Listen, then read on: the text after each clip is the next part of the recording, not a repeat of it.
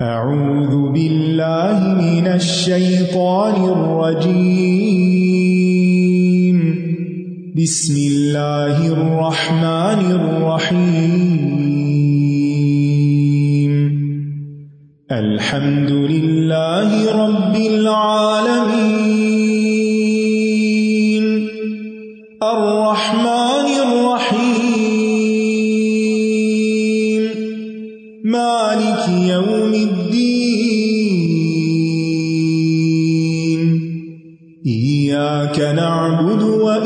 وإياك نستعين اهدنا الصراط المستقيم صراط الذين أنعمت عليهم غير المغضوب عليهم ولا الضالين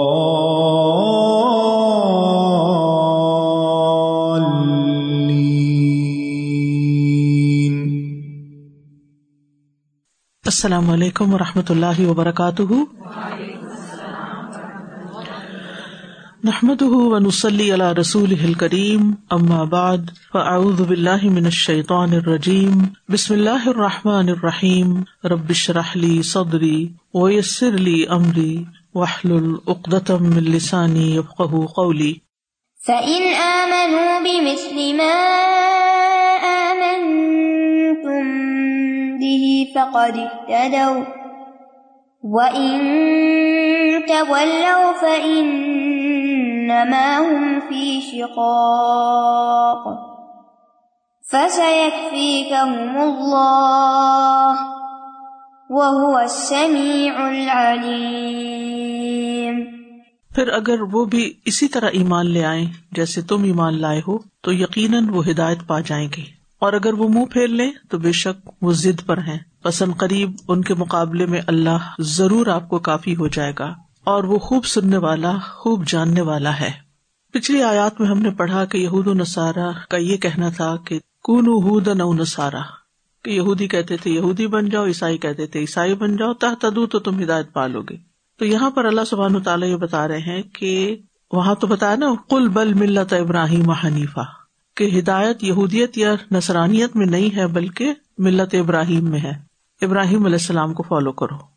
تو یہاں پر اس کی مزید وضاحت کی جا رہی ہے کہ ابراہیم علیہ السلام کا دین دین اسلام تھا اور نبی صلی اللہ علیہ وسلم اسی دین کو لے کر آئے ہیں۔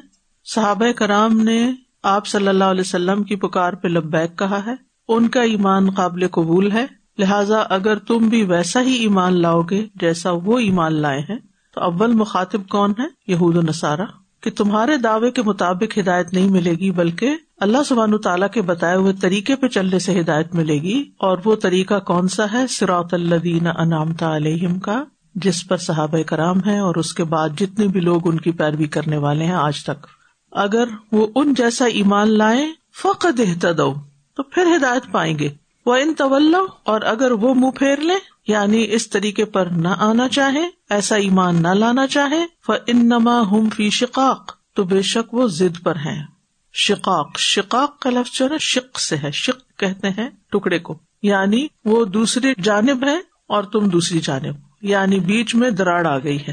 اب وہ ایک گروہ ہے اور تم دوسرا گروہ ہو۔ یعنی یہ سب کچھ ایک نہیں ہے۔ وہ الگ ہے تم الگ ہو۔ اور اگر اب وہ تمہارے مقابلے پر آئے تو فسا یکفی کہ اللہ اللہ تعالیٰ آپ کو ان کے مقابلے پر ضرور کافی ہو جائے گا۔ وہ سمیع العلیم اور وہ سننے والا ہے، جاننے والا ہے۔ کوئی انسان جو بھی بات کرتا ہے تو اللہ سبحان و تعالیٰ اس کو سنتا ہے۔ خواہ وہ کسی کے خلاف سازش کر رہا ہو یا کوئی پلاٹنگ کر رہا ہو، کچھ بھی کر رہا ہو۔ اللہ تعالیٰ سب کچھ سن رہا ہے اور دوسری طرف تمہاری دعائیں بھی سن رہا ہے۔ اور العلیم خوب جانتا ہے، سب حالات جانتا ہے، ظاہری بھی اور دلوں کے بھی۔ تو نبی صلی اللہ علیہ وسلم کو تسلی دی جا رہی ہے کہ اگر یہ لوگ ضد اور اختلاف میں منہ موڑ جائیں تو آپ بالکل نہ گھبرائیں، ان کی سازشیں آپ کا کچھ بھی نہیں بگاڑ سکیں گی، کیونکہ اللہ آپ کی کفایت کرنے والا ہے۔ تو فرمایا ف ان آمن پھر اگر یہود و نصارہ ایمان لے آئے بے مسلم آمن تم بھی جیسا تم یعنی نبی صلی اللہ علیہ وسلم اور آپ کے صحابہ ایمان لائے ہیں۔ یعنی اگر وہ ہر اعتبار سے تمہارے ایمان کے مطابق ایمان لائیں، فقد اہتدو تو وہ یقیناً ہدایت پا جائیں گے۔ اور ہدایت سے مراد یہاں ہدایت علم بھی ہے اور توفیق بھی ہے۔ تو اصل اسٹینڈرڈ کیا ہے ایمان لانے میں؟ سب کے لیے، یہود و نصارہ کے لیے بھی اور ان کے علاوہ بھی، باقی سب انسانوں کے لیے۔ رہتی دنیا تک کے انسانوں کے لیے۔ میرے لیے، آپ کے لیے، سب کے لیے کہ ہمارا ایمان کیسا ہو جیسا صحاب کرام کا ایمان تھا۔ کیونکہ اللہ سبحان تعالیٰ نے اس کو معیار بنایا ہے۔ کہ صحابہ کے ایمان کی طرح ایمان لائیں، ان کے طریقے پر اپنے ایمان کو پرکھیں۔ اور ایمان میں جتنی بھی چیزیں ہیں، اللہ پر ایمان، رسولوں پر ایمان، فرشتوں پر ایمان، کتابوں پر ایمان۔ اور پھر پیچھے بھی ہم پڑھ چکے نا، لا نفر کو بینا احادم میں کہ ان کی نبوت میں کسی طرح کا بھی ہم فرق نہ کریں۔ نبی ہونے کے اعتبار سے ان میں فرق نہ کریں۔ سب کی نبوت کو مانے کیونکہ یہ نے سارا سارے نبیوں کو نہیں مانتے تھے۔ تو ایمان ناقص ہوا۔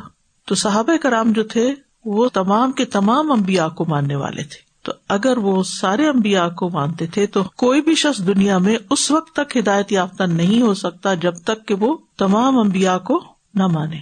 صحابہ کرام فرشتوں پر ایمان رکھتے تھے اور تمام فرشتوں پر یہود کیا کہتے تھے؟ جبریل ہمارے دشمن، وہ ان کو نہیں مانتے تھے۔ تو اللہ سبحانہ تعالیٰ نے فرمایا کہ جو جبریل کا دشمن ہے، تو اللہ اس کا دشمن ہے۔ تو اسی طرح ہم سب کتابوں پر ایمان رکھتے ہیں۔ جو بھی اللہ تعالیٰ نے اتاری، یہود و نصارہ سب کتابوں پر ایمان نہیں رکھتے۔ تو ایمان کیا ہوا؟ ناقص ہوا۔ تو ایمان کی جتنی بھی تفصیلات ہیں، وہ ساری کی ساری ہمیں کہاں سے لینی ہے صحابہ کرام سے لینی ہے جو نبی صلی اللہ علیہ وسلم نے ان کو سکھائی۔ قرآن مجید میں صحابہ کی پیروی کرنے والوں کی فضیلت بھی بیان ہوئی ہے۔ سورت توبہ آیت ہنڈریڈ میں آتا ہے وسابقون الاولون من المہاجرین والانصار والذین اتبعوہم باحسان رضی اللہ عنہم وردوا عنہ وہ مہاجر اور انصار جنہوں نے سب سے پہلے ایمان لانے میں سبقت کی۔ مہاجرین کہاں ایمان لائے تھے؟ مکہ میں اور انصار مدینہ میں۔ اور پھر وہ لوگ جنہوں نے احسن طریقے پر ان کی اتباع کی، یہ کون ہے؟ تابین اور پھر جنہوں نے تابین کی پیروی کی، وہ تب تابین ٹھیک ہے؟ اللہ ان سب سے راضی ہوا اور وہ اللہ سے راضی ہوئے۔ ان سب سے اللہ راضی ہے۔ تو آج اگر ہم بھی اپنا طریقہ وہی بنائیں گے جو صحابہ کا طریقہ ہے، تو پھر اللہ تعالیٰ ہم سے بھی راضی ہو جائے گا۔ اللہ کو راضی کرنے کا یہی طریقہ ہے۔ لیکن افسوس یہ کہ ہم اپنا معیار ان کو نہیں بناتے۔ بعض اوقات کنٹمپریری اسکالرس کو بنا لیتے ہیں آئیڈیالائز کرنے لگتے ہیں۔ بعض اوقات کسی اور قدیم اسکالر کو یہ نہیں دیکھتے کہ صحابہ کی زندگی کیسے تھی، وہ کیا سوچتے تھے، انہوں نے کس طرح دین کی خدمت کی، انہوں نے کیسی کیسی قربانیاں دی ان کا لائف اسٹائل کیا تھا، ان کی پرائرٹیز کیا تھی تو اگر کامیابی چاہتے ہیں تو پھر ان سب چیزوں سے اٹھ کر وہاں دیکھنا ہوگا۔ رسول اللہ صلی اللہ علیہ وسلم نے فرمایا، تم میں سے جو شخص زندہ رہے گا، وہ ان قریب بہت سے اختلافات دیکھے گا۔ لہٰذا تم میری اور ہدایت یافتہ خلافۂ راشدین کی جو سنت جانتے ہو، اس کو اپنے اوپر لازم پکڑ لو۔ اور امیر کی اطاعت اپنے اوپر لازم کر لو، خواہ وہ ایک حبشی غلام ہی کیوں نہ ہو۔ ان باتوں کو ڈاڑوں سے مضبوطی سے پکڑو۔ اسی طرح ایک اور حدیث میں آتا ہے، رسول اللہ صلی اللہ علیہ وسلم نے فرمایا، میرے بعد میرے اصحاب میں سے ابو بکر اور عمر کی پیروی کرنا امار کی سیرت اختیار کرنا، اور ابن مسعد کے عہد کو تھام لینا۔ وہ ان طول اور اگر وہ منہ موڑ جائیں یعنی وہ یہ بات ماننے کو تیار نہ ہو فنما ہم فی شقاق، تو وہ ضد میں ہے مخالفت میں پڑے ہوئے ہیں۔ طول تولی کا مطلب ہوتا ہے روگردانی کرنا، اور شقاق یہاں مخالفت کے معنی میں ہے۔ شق یا شک سے مشتق ہے۔ شک کہتے ہیں ایک جانب کو، ایک سائڈ یعنی دو فریقوں میں سے ایک فریق ایک طرف ہوگا، دوسرا فریق دوسری طرف۔ دنیا میں بھی، آخرت میں بھی۔ صحابہ اور ان کے طریقے پہ چلنے والے اصحاب الیمین اور ان کی مخالفت کرنے والے اصحاب شمال۔ دونوں میں بہت بڑا فرق ہے۔ فص یکفی کہم اللہ یہ بہت بڑا لفظ ہے قرآن مجید میں، اس کے نو حرف ہیں۔ اس جملے میں فیل فائل اور دو مفول شامل ہیں۔ یعنی itself is a sentence اس سے عربی زبان کی خوبصورتی کا آپ اندازہ کر سکتے ہیں۔ اصل میں فیل یکفی ہے۔ کفا یکفی۔ فائل جو ہے وہ اللہ ہے۔ اور دو مفولوں میں سے ایک مفول کا ہے فسا یکفی کا اور دوسرا ہم مفول ثانی۔ اور فا جو ہے، یہ جواب شرط کے طور پر ہے۔ ان کا جواب ہے فا میں۔ اور سین جو ہے، یہ مستقبل کے لیے سین اور صوفہ دو استعمال ہوتے ہیں، آپ نے پڑھا ہوگا۔ سا کا مطلب ہوتا ہے یعنی فوراً کام ہونا۔ اور صوفہ کا مطلب ہوتا ہے، تھوڑی دیر بعد ہونا۔ تو اللہ سبحان تعالیٰ نے اپنے رسول کو تسلی دی ہے کہ اللہ تعالیٰ ان اختلاف کرنے والوں سے، ان شقاق والوں سے تمہیں کافی ہو جائے گا۔ اور اللہ تعالیٰ کا وعدہ پورا ہوا۔ آپ دیکھتے ہیں کہ مدینہ میں بسنے والی یہود کا انجام کیا ہوا۔ بنو قینکا کو مدینہ سے نکال دیا گیا۔ بنو نذیر کو بھی اور ان سے کہا گیا تھا کہ جو اپنے ساتھ لے جانا چاہتے ہو لے جاؤ۔ اس کا ذکر سورت الحشر میں آتا ہے۔ انہوں نے اپنے گھروں کے دروازے تک اکھاڑ لیے لے جانے کے لیے۔ لاد کے لے گئے ساتھ۔ یو نبوت ہوں بھی عیدی ہوں و عید المنین وہ اپنے ہاتھوں اور مومنوں کے ہاتھوں اپنے گھروں کو خراب کر رہے تھے، برباد کر رہے تھے۔ اور بنو کو ریسا کو تو آپ کو معلوم ہے انجام کیا ہوا۔ ان کے مردوں کو قتل کر دیا گیا تھا۔ جب انہوں نے عہد کی خلاف ورزی کی تھی جنگیں کون سی جنگ کے موقع پر؟ احزاب کے موقع پر۔ تو اس آیت میں قرآن مجید کے معجزہ ہونے کی طرف بھی اشارہ ہے کہ قرآن مجید میں جس چیز کی خبر دی گئی وہ پھر واقع بھی ہو گئی۔ وہ سمیع العلیم اور وہ سننے والا جاننے والا ہے۔ یعنی اللہ تعالیٰ تمہاری باتوں کو خوب سنتا ہے، خوب جانتا ہے۔ تو اس آیت سے جو باتیں پتہ چل رہی ہیں، ان میں سے سب سے بڑی بات یہ کہ اس میں صحابہ کی فضیلت پتہ چل رہی ہے کہ ان جیسا ایمان لانے کی تلقین کی جا رہی ہے۔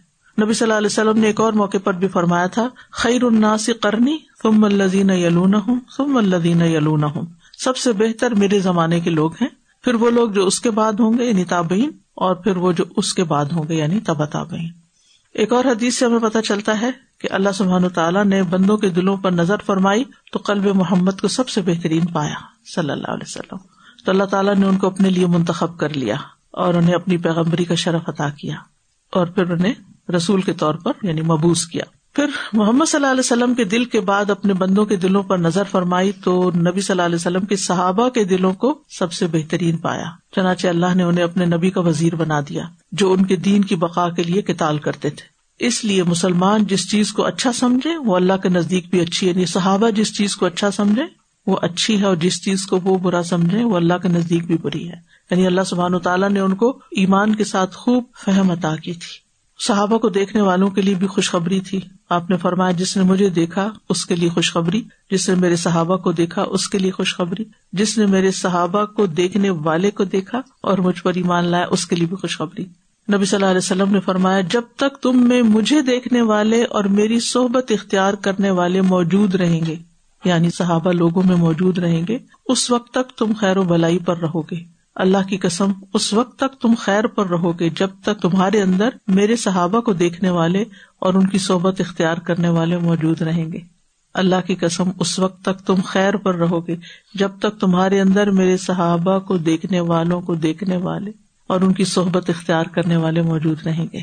تو اس سے بھی صحابہ کرام کا مرتبہ اور ان کا مقام پتہ چلتا ہے کہ کس طرح نبی صلی اللہ علیہ وسلم نے ان کی قدردانی کی اور کس طریقے سے وہ ہمارے لیے بھی مشل راہ ہے اس لیے کوئی نہ کوئی کتاب صحابہ کے بارے میں پڑھتے رہنا چاہیے۔ ایمان بہت تازہ ہوتا ہے۔ ابن عمر کہا کرتے تھے، عبداللہ بن عمر، محمد صلی اللہ علیہ وسلم کے صحابہ کو برا نہ کہو، بس ان میں سے کسی ایک صحابی کا نبی صلی اللہ علیہ وسلم کی صحبت میں گھڑی بھر ٹہرنا تھوڑی دیر بھی آپ کے پاس بیٹھنا، تم میں سے کسی کی زندگی بھر کے عملوں سے بہتر ہے۔ یعنی ان کو جو شرف حاصل ہوا نبی صلی اللہ علیہ وسلم کے ساتھ ہونے کا، چاہے تھوڑی دیر کے لیے کیوں نہیں ہوا، اس سے انہیں جو عزت ملی ہے، جو مقام ملا ہے اور جو اجر و ثواب ملا ہے، وہ تم ساری زندگی بھی نہیں کما سکتے۔ اسی طرح آپ نے یہ بھی فرمایا، جس نے میرے صحابی کو گالیاں دی اس پر اللہ کی اور فرشتوں اور تمام لوگوں کی لانت ہوگی۔ اس لیے صحابہ کے اگر اختلافات کے بارے میں بھی آپ تاریخ میں پڑھیں، زبان باندھ رکھیں۔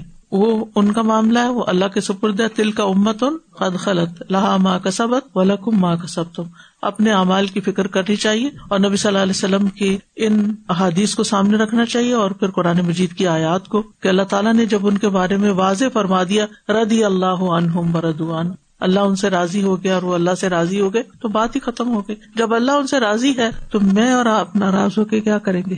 نبی صلی اللہ علیہ وسلم نے یہ بھی فرمایا، جب میرے صحابہ کا تذکرہ ہونے لگے تو خاموش رہنا۔ جب ستاروں کا ذکر ہونے لگے تو خاموش رہنا۔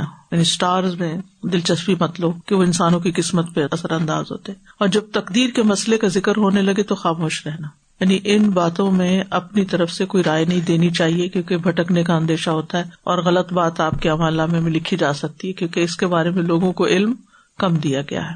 اور اس آیت سے یہ بھی پتہ چلتا ہے کہ انسان کو دین کے رستے پہ چلتے ہوئے کسی مخالفت سے ڈرنا نہیں چاہیے، کیونکہ آپ کے خلاف جو بھی کوئی سازش کرے گا۔ ایز لانگ ایز آپ کی نیت اچھی اور آپ خالص اللہ کی رضا کے لیے کچھ کر رہے ہیں، تو آپ کے مخالفین کی خبر اللہ خود لے لے گا۔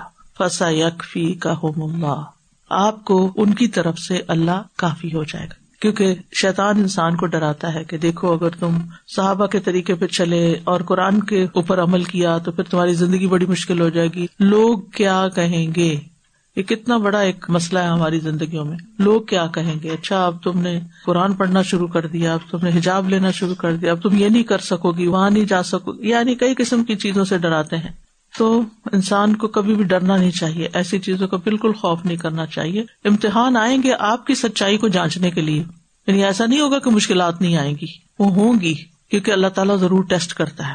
لینا بلو کم ایو کو محسن و عملہ کہ تمہیں اچھے عمل کون کرتا ہے۔ کیونکہ امتحان کے بغیر تو کسی کی قابلیت نہیں پتہ چلتی نا۔ اس وقت آپ سب بات سن رہے ہیں۔ اور مجھے کیا خبر کہ آپ میں سے کتنے لوگوں کو کیا بات سمجھ آئی؟ آئی بھی ہے کہ نہیں؟ لیکن ٹیسٹ آپ کا حال کھول کے بیان کر دے گا۔ تو بالکل اسی طرح ہماری زندگیوں میں بھی جب امتحان آتے ہیں تو پھر پتا چلتا ہے کہ ہمارا اصل انکلینیشن کس طرف ہے۔ ہم کدھر کو جانے والے ہیں۔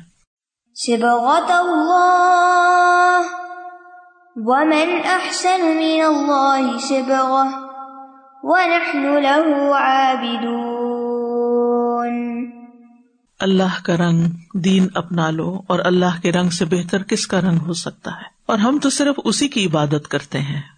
دوبارہ خطاب یہود و نصارہ ہی کو ہے۔ ان کو دعوت دی جا رہی ہے کہ یہودیت اور نسرانیت چھوڑ کر اپنے آپ کو اللہ کے رنگ میں رنگ لو، اللہ کا دین دین اسلام اختیار کر لو۔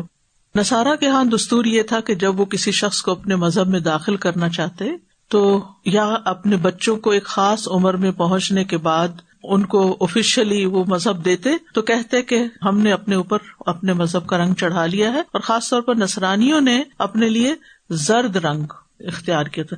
زرد رنگ کا پانی تیار کرتے تھے اور یعنی نو مولود بچے کو اور اسی طرح جو شخص کرسچینٹی کی طرف کنورٹ ہوتا، اس کو وہ اس پانی سے غسل دیتے تھے۔ جیسے ہمارے دین میں بھی ہے نا کہ جو مسلمان ہو تو پھر اس کے بعد اس کو غسل دیا جاتا ہے نا، وہ نہاتا ہے، ٹھیک ہے؟ تو ہم تو سادے پانی سے نہاتے نا، تو وہ رنگین پانی سے نہاتے تھے۔ ہمارے دن میں تو کانسیپٹ ہے کہ پاک ہونے کے لیے نا۔ تو وہاں بیپٹائز کیوں کرتے ہیں؟ کہ اس دین کا رنگ چڑھانے کے لیے۔ اور وہ لٹرل معنوں میں رنگ لیا جاتا ہے اور پانی میں ڈال کے اوپر ڈالا جاتا ہے۔ تو یہاں پر یہ بتایا جا رہا ہے کہ اس عمل کا کوئی فائدہ نہیں ہے۔ رنگین پانی سے نہانے سے انسان دین دار نہیں بنتا۔ اصل رنگ جو ہے وہ عمل کا رنگ ہے، دین کا رنگ ہے۔ تو سبغت اللہ اللہ کا رنگ۔ اس کے بارے میں مفسرین نے کئی باتیں کی ہیں کہ رنگ سے مراد کیا ہے۔ پہلا تو یہی ہے کہ اس سے مراد اللہ کا دین ہے سبغا سبغا جو کہ رنگ کو کہتے ہیں۔ اور رنگ جب کسی کپڑے میں مثلاً کسی کپڑے میں یا کسی بھی چیز میں داخل ہوتا ہے تو پھر کیا ہوتا ہے؟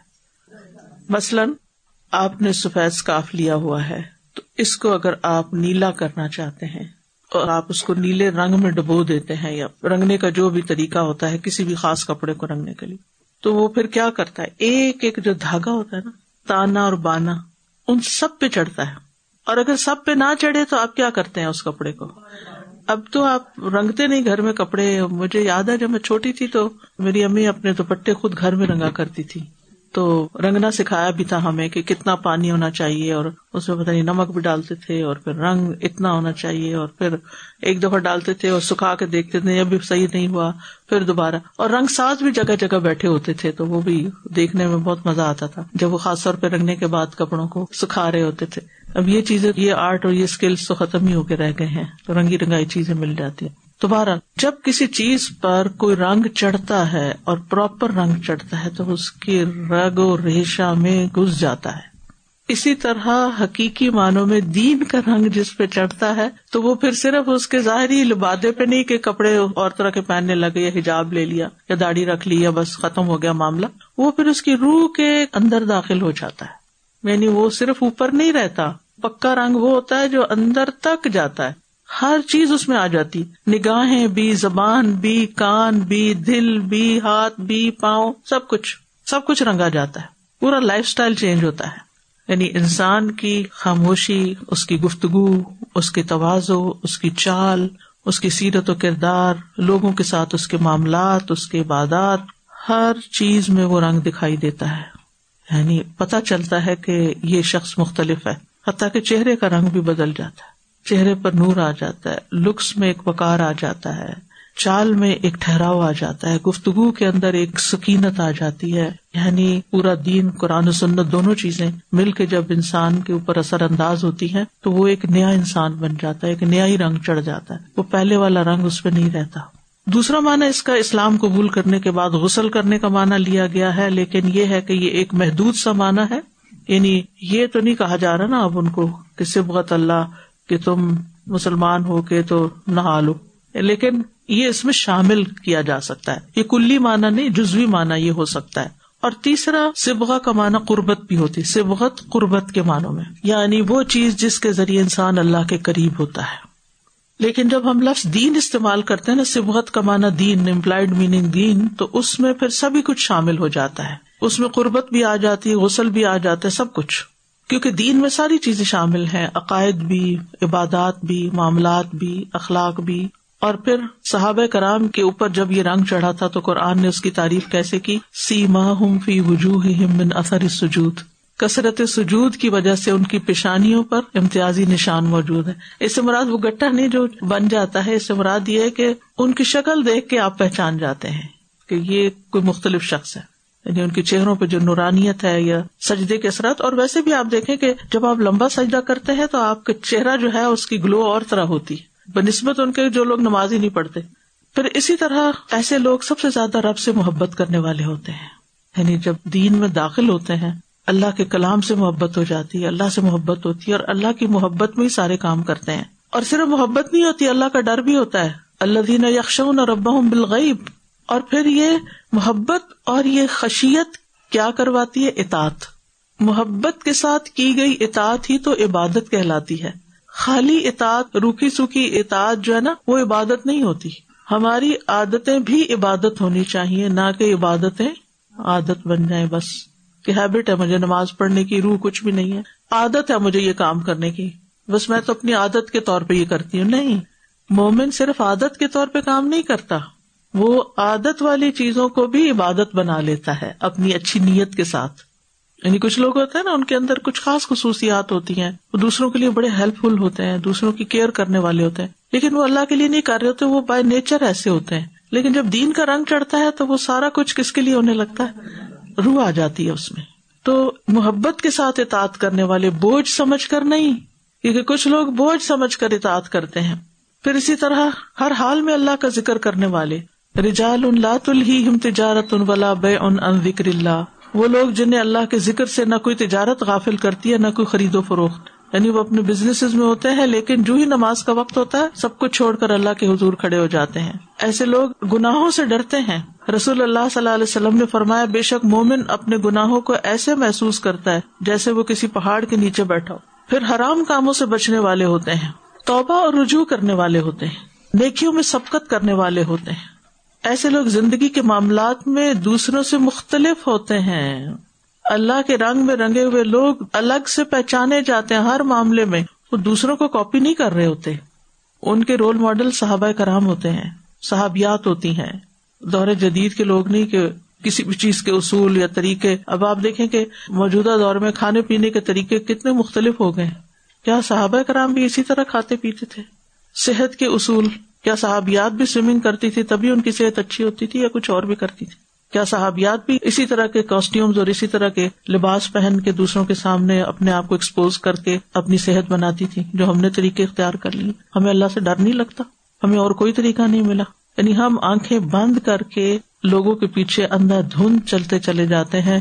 نہ اپنی حیا کا خیال ہے، نہ اپنے ایمان کی فکر ہے، نہ اپنے دین کی فکر ہے۔ اور پھر ہم کہتے ہیں مسلمان ہیں۔ سارے طریقے ہم نے اوروں کے اپنا لی بے سوچے سمجھے۔ صحابہ اور صحابیات کی زندگی کی خبر ہی کوئی نہیں۔ کون سا رنگ ہے ہم پر پھر؟ جس معاشرے میں رہتے اسی کا رنگ چڑھتا جا رہا ہے۔ جس صحبت میں رہتے ہیں، جن لوگوں کو دیکھتے ہیں، وہی رنگ چڑھ رہے ہیں۔ اللہ کا رنگ کوئی نہیں ہے یہ۔ عبداللہ بن مسعود کہتے ہیں، حامل قرآن کے شایان شان یہ ہے کہ اس سے اس کی رات سے پہچانا جائے جب لوگ سو رہے ہوں۔ اس کے دن سے پہچانا جائے جب لوگ کھا پی رہے ہوں۔ اس کے غم سے پہچانا جائے جب لوگ خوش ہو رہے ہوں۔ اس کے رونے سے پہچانا جائے جب لوگ ہنس رہے ہوں۔ اس کی خاموشی سے پہچانا جائے جب لوگ باتوں میں مشغول ہوں۔ حامل قرآن رونے والا ہوتا ہے، غمگین، بردبار، سمجھ بوجھ والا، کم گو۔ غم کس چیز کا ہوتا ہے؟ دنیا کا غم نہیں ہوتا۔ ٹھیک ہے، دنیا کی چیزیں بھی انسان کو پریشان کرتی ہیں، لیکن اس کا سب سے بڑا غم آخرت ہوتا ہے۔ تھوڑی دیر کے لیے آپ سوچیں۔ صبح میں قرآن مجید سنتے ہوئے ایک آیت سن رہی تھی کہ کچھ لوگوں کے بارے میں آ رہا تھا کہ وہ جہنم میں جائیں گے وہ ماں ہم بخار جی نہ منہا اس میں سے نکلیں گی نہیں۔ تھوڑی دیر کے لیے میں نے امیجن کیا کہ ذرا سی آگ کے اوپر ہاتھ لگتا ہے تو فوراً انسان کھینچتا ہے۔ وہ نکلیں گے نہیں، ان کا حال کیا ہو؟ ہم کیوں نہیں سوچتے کہ جن چیزوں سے اللہ نے روکا ہے، ان سے رک جائیں، کہیں ایسا نہ ہو کہ کسی چیز میں پکڑے جائیں۔ دھر لیے جائیں، پھر کیا بنے گا؟ ایک دن کے لیے بھی آگ میں جانا جو ہے، وہ معمولی بات نہیں ہے۔ بہت بڑی بات ہے۔ تو ہمارا سب سے بڑا غم آخرت کا غم ہونا چاہیے۔ اپنے لیے بھی اور اپنے اولاد کے لیے بھی۔ آگے کیا ہوگا؟ یہ تو گزر جائے گی، جیسی بھی گزری۔ پھر اسی طرح اللہ کے رنگ میں رنگے ہوئے لوگ اپنی نظروں کی حفاظت کرتے ہیں۔ اور نیٹ فلکس پہ بیٹھ کے اٹ پٹانگ چیزیں نہیں دیکھتے۔ باحیا ہوتے ہیں۔ صفائی اور پاکیزگی کا اہتمام کرنے والے ہوتے ہیں۔ لباس اور ہولیے میں دوسروں سے مختلف ہوتے ہیں۔ کھانے پینے کے انداز میں اوروں سے مختلف ہوتے ہیں۔ اخلاق اور گفتگو کے معاملات میں اوروں سے مختلف ہوتے ہیں۔ ان کی باتوں کے جو ٹاپکس ہوتے ہیں، وہی فرق ہوتے ہیں۔ ان کے چال چلن کے انداز مختلف ہوتے ہیں۔ محبت کرنے والے ہوتے ہیں، ان سے محبت کی جاتی ہے۔ جب کوئی شخص واقعی اللہ کے رنگ میں رنگ جاتا ہے نا، تو اللہ سبحان تعالیٰ اس سے محبت کرتا ہے۔ اور جب اللہ تعالیٰ کسی بندے سے محبت کرتا ہے، تو اللہ سبحان تعالیٰ اس کی محبت اوروں کے دل میں بھی ڈال دیتا ہے۔ اور جب اللہ تعالیٰ کسی سے بکس کرتا ہے، تو پھر اس کے گھر والے بھی اس سے نفرت کرنے لگتے ہیں۔ اس کی اولاد اس سے نفرت کرنے لگتی ہے، اس کے بہن بھائی اس کو برا سمجھنے لگتے ہیں۔ اس کے ماں باپ، اس کی بیوی یا اس کا شوہر، کوئی بھی اس کو دل سے پسند نہیں کرتا۔ کچھ لوگوں کی شکایت رہتی ہے کوئی مجھے چاہتا نہیں ہے۔ کیوں نہیں چاہتا؟ کبھی سوچا آپ نے؟ سوچے غور کریں۔ کہاں اللہ کی نافرمانی ہو رہی ہے کہ ایک گھر میں رہتے ہوئے آپس میں نفرتیں؟ ایک دوسرے کے ساتھ کوئی محبت نہیں، ایک دوسرے کے ساتھ کوئی لگاؤ نہیں، کوئی ایک دوسرے کی قدر نہیں۔ یہ سارا نتیجہ کس چیز کا ہے؟ کہ ہم دین سے دور ہیں۔ پھر اللہ کے رنگ میں رنگے ہوئے لوگ رحم دل ہوتے ہیں، نرم دل ہوتے ہیں، دوسروں کی کیئر کرنے والے ہوتے ہیں۔ ومن احسن من اللہ سے اور اللہ کے رنگ سے اچھا رنگ کس کا ہو سکتا ہے؟ یعنی کوئی بھی نہیں۔ سب سے اچھا رنگ اللہ ہی کا رنگ ہے۔ کہ انسان ایسا بن جائے جو اللہ کو محبوب بن جائے۔ باقی کسی کی پرواہ نہیں ہونی چاہیے۔ کون کیا کہتا ہے؟ وہ نہ لہو آبدون اور ہم اسی کی عبادت کرنے والے ہیں۔ تو عبادت محبت کے ساتھ اطاعت۔ ظاہری، باطنی، اقوال، اعمال، مال، سب میں۔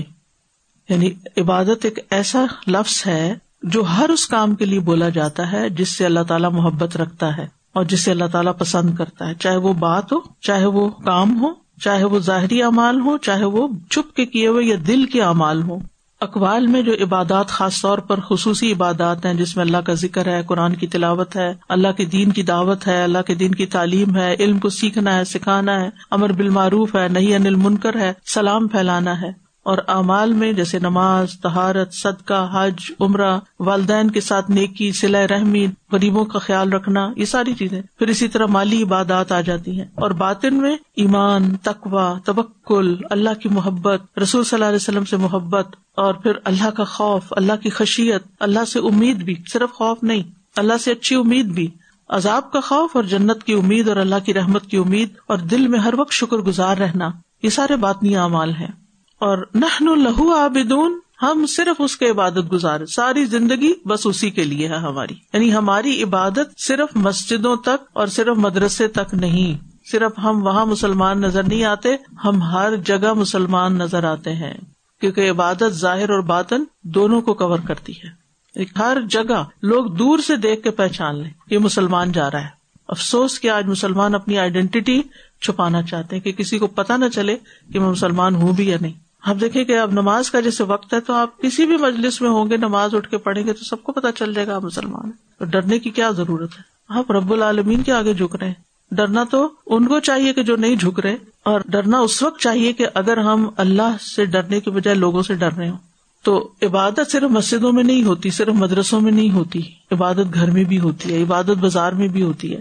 عبادت تجارت اور خرید و فروخت میں بھی ہوتی ہے۔ اچھا اخلاق بھی عبادت ہے۔ دوسروں کی مدد بھی عبادت ہے۔ مخلوق چاہے بلی، کتے، چڑیا، کسی کے ساتھ بھی احسان جو ہے وہ بھی عبادت ہے۔ وہ ایک عورت کو بخش دیا گیا تھا جس نے کتے کو پانی پلایا تھا اور اس کو پکڑ لیا گیا جہنم میں جس نے بلی کو بھوکا مار دیا تھا۔ حالانکہ وہ دن رات عبادت کرنے والی تھی۔ تو حیوانات کے ساتھ بھی اچھا سلوک کر کے ہم عبادت ہی کر رہے ہوتے ہیں۔ اور عبادت میں اب دھونے کی طرف بھی اشارہ ہے نا کہ ہم اللہ تیرے غلام ہیں، جو تو چاہے گا ہم وہ کریں گے۔ اور اللہ سبحان تعالیٰ نے قرآن مجید میں یا عبادی کہہ کے بھی پکارا ہے ایسے لوگوں کو، عباد الرحمان کہہ کے بھی پکارا ہے۔ تو اس آیت سے پتہ چلتا ہے کہ اللہ کا محبوب بننے کے لیے اللہ کے رنگ میں رنگنا ضروری ہے۔ اللہ کے دین کو لازم کرنا ضروری ہے اور ہر معاملے میں، اپنی خواہشات کے مقابلے میں بھی اور لوگوں کی خواہشات کے مقابلے میں بھی۔ اور سبغت اللہ یعنی دین اللہ، دین کی نسبت اللہ کی طرف ہے۔ کسی انسان کا بنایا ہوا نہیں۔ اور دین اسلام سے خوبصورت دین کوئی اور نہیں۔ اور سچا مسلمان اللہ ہی کی عبادت کرتا ہے، اس سے کبھی غافل نہیں ہوتا۔